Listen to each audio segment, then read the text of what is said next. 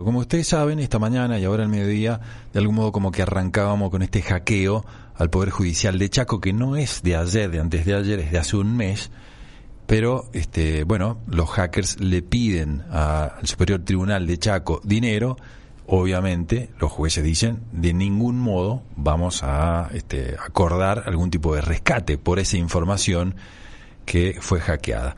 Bueno, estamos en línea en estos momentos con un amigo de la casa, con Juan Marcos Tripolone, que muchas veces nos ayuda con este tipo, con este tipo de, temas, ¿no? Juan Marcos, ¿qué tal? Buen mediodía, ¿cómo estás? Hola Sebastián, buen día, todo muy bien, ¿vos? Bien, bien, muy bien. ¿Cómo te enteraste de esto? Este, ¿Estás al tanto? ¿Es común, es fácil para los hackers meterse en todo este tipo de sistemas? Sí, eh, estaba al tanto porque un poco eh, han estado ocurriendo estos eh, hackeos. Esta metodología que es la de ransomware ocurre hace muchos años. Eh, yo es la primera vez que me topé de cerca con uno de estos casos y cuando digo de cerca me refiero a que a que estuve en la situación de que una empresa cliente había tenido esta situación. Fue por allá por 2013. perdón, ¿y ahí con previo aviso?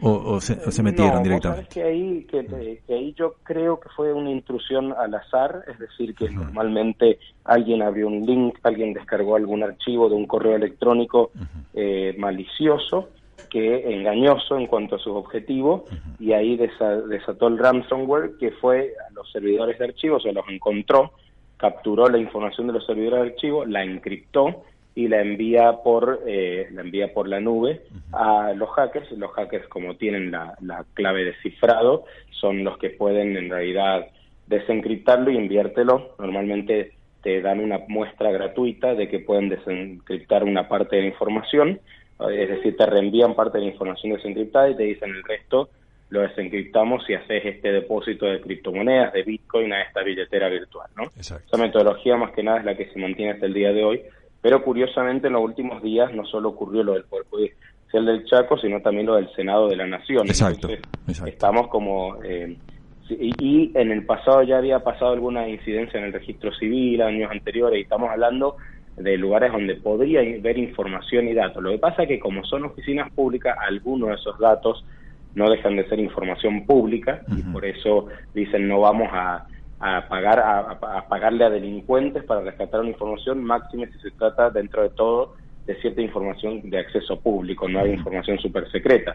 Eso tiene sus bemoles, porque en una causa judicial pueden haber un montón de testimonios que se mantengan en privado por protección de testigos. ¿Qué te en parece? El Senado podría haber una oficina eh, de la AFI, por ejemplo, de los servicios de inteligencia, que sí maneja información privada. Entonces, no es del todo cierto que toda esa información sea 100% pública, pero probablemente el volumen de información más importante sí lo sea, y además pones al Estado en el cuello de botella de si es cómplice de un delito pagando para recibir esa información. Entonces, tenés un dilema ético también.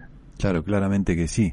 Eh, nosotros recordamos aquí, Facundo, vos me vas a ayudar Aquí en San Juan no fue un hackeo, sino que San Juan dejó abierto todo para que el mundo lo sepa, de todos los datos al inicio de la pandemia. Fue al revés eso. yo, no me quiero equivocar, acá por supuesto el especialista me puede corregir, pero entiendo, o por lo menos así me lo explicaron en su momento, aquella persona que sabía cómo buscar iba a encontrar todos los datos sin ningún tipo de barrera, Exacto. porque estaban expuestos todos los datos. En su momento recordemos que fueron todos los datos donde las personas llenaban la declaración jurada para poder, por ejemplo, circular. Exacto. Donde figuraba nombre, apellido, eh, quit, número de teléfono, creo que en algunos casos foto, dirección, todo tipo de datos, que incluso eso fue alertado por entidades de seguridad del extranjero, de, Europa, que después se comunicaron con eh, los ministerios de seguridad de la nación y que también alertaron a la provincia de San Juan. Pero es muy diferente el caso donde acá hubo un operativo de, de, hackers, de personas que, conocen esta materia, para romper las distintas barreras que se ponen en un sistema informático para resguardar la información. Diferente fue el caso anterior que estaban expuestos. Claro, en, en el caso de San Juan fue bastante patético porque en realidad ahí tenías un sistema que más parecía a lo que llamamos los informáticos un MVP, o sea, un producto mínimo viable, eh, es decir, que a donde haces lo mínimo para que funcione algo simplemente con los fines de prueba, nunca pones eso a producción eh, de forma masiva porque estamos hablando de un sistema que no tenía ni siquiera cifrado de la base de datos, entonces los datos eran fácilmente expuestos y una vez que a vos te robaron una base de datos con toda la información, luego la publican en los distintos foros y a partir de ahí, aunque los foros, los moderadores de los foros los vayan eliminando por atentar contra las políticas, ya alguien lo fue replicando y lo puede seguir difundiendo, entonces tomaron dominio público un montón de, de datos que algunos sí son que sí atañen a, información privada y es una ley es una violación a la ley de protección de datos personales. Por ejemplo cuando manejas legajos de empleados por decir un ejemplo me pasa me toca de cerca en la empresa donde trabajo de tecnología de ninguna manera se pueden difundir datos que tengan que ver con su salud. De hecho, no deberías ni siquiera preguntarlo si no fuera necesario, ¿no? Exacto. Pero si tenés datos de la salud de la persona es algo absolutamente privado, que salvo que seas un clínico, que estés, no deberías tener acceso a esa información y mucho menos difundirla. Es decir, no es lo mismo que un DNI. Si yo ahora escribo alguno, si, si un oyente escribe alguno de nuestros nombres y al eh, espacio DNI o espacio quit, va a sacar fácilmente nuestro DNI, nuestro QI, después con un poquito más de ingeniería en Google puede sacar hasta quizás la fecha de nacimiento, algunos datos nuestros van a sacar y de ahí lo, lo, menciono a colación de que muchos de los hackeos que no son como en este caso por ransomware, sino que son eh, tipo estafas de ingeniería social, de, de, querer decirte que ha salido sorteado en algo o que la vacuna, como exacto, el Moldavsky hace poco, Roberto Moldavsky, el humorista, que la vacuna eh, eh, tenés un turno para tal cosa, cualquier cosa así, a donde juegan con una oportunidad que vos tenés por una necesidad o un superprecio de algún dispositivo, de algún iPhone, lo que sea, normalmente para demostrarte cierta veracidad de que tienen tus datos, te empiezan a tirar todos esos datos que acabo de mencionar, pero esos datos son relativamente públicos. Después podemos discutir si deberían o no ser públicos, pero son públicos. Es más, consultar nuestro estado de deuda en la central de deudores también es público, una especie de mini verazgo. Entras al Banco Central con el quit de alguien que ya lo sacaste por Google buscándolo y puedes ver en qué bancos tiene deuda. Y eso es público y gratuito, digamos, y accesible para cualquiera, esa información. Ahora, ciertas cosas, como mencioné recién, la de la salud y otras más, están protegidas por la ley de protección de datos personales, o sea que ahí incluso podría haber habido una violación de esa ley, digamos, y estamos hablando de o una empresa que le prestó servicio al Estado en ese caso, o el propio Estado el que no cuidó esa información. Entonces, pero ahí qué pasa, la base de datos evidentemente no estaba cifrada. No estaba cifrada, claro. No podés dejar al desnudo los datos, aun cuando hayan accedido a la base, deberían haber sido ilegibles si hubiera estado cifrado. Claro, claro. Ahora, Juan Marcos, la pregunta viene de cajón, de algún modo, ¿no? Eh, ¿Hay alguna manera de protegerse, digamos, la actualidad en el mundo? ¿Puede protegerse en el sentido de que en una de esas vos conoces cómo es el, negocio? ¿Son los mismos que fabrican el, el, sistema y después ellos te lo venden para poder después entrar? ¿Cómo es eso? Digamos, ¿echa la ley, echa la trampa en ese sentido?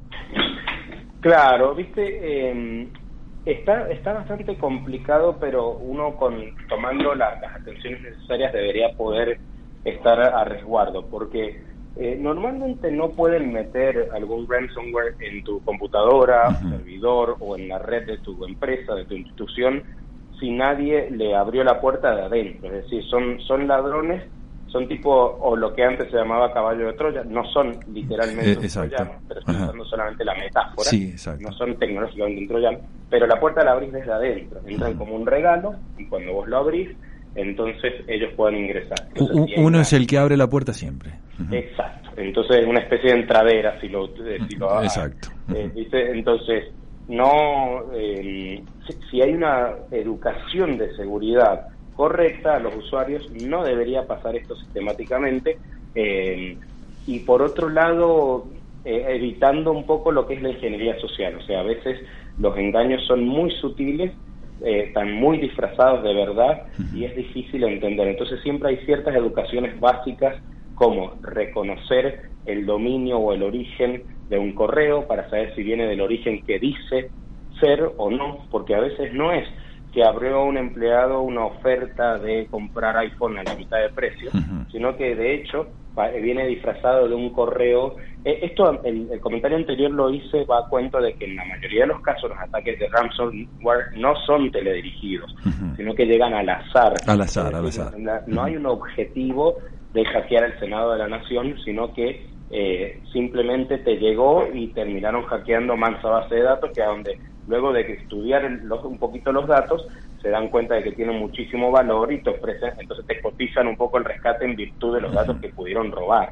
Pero inicialmente, antes de que saliera el ataque, normalmente no es que tenían como objetivo los juzgados del Chaco, no sé en este caso particular, estoy hablando en general. En general, en general. Eh, Así funciona el sistema, claro. Claro, pero supongamos que fuera, que sí fuera teledirigido, que son los menos de los casos, y bueno, en ese caso van a disfrazar el correo de algún correo oficial, van a tener una mínima información de qué sistemas utilizan y van a enviar un correo que se va a parecer mucho a los correos típicos del sistema. Y ahí te van a pedir, por ejemplo, descargar una actualización y lo que estás descargando es el ransomware final.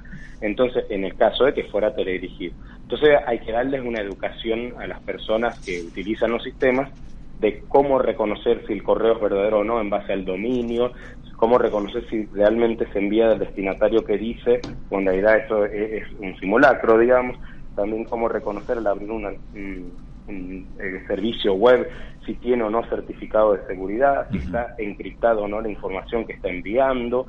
Eh, son mínimas cosas, lamentablemente da, da un poco de ansiedad y de estrés, para las personas que no están interesadas en aprender estos conocimientos.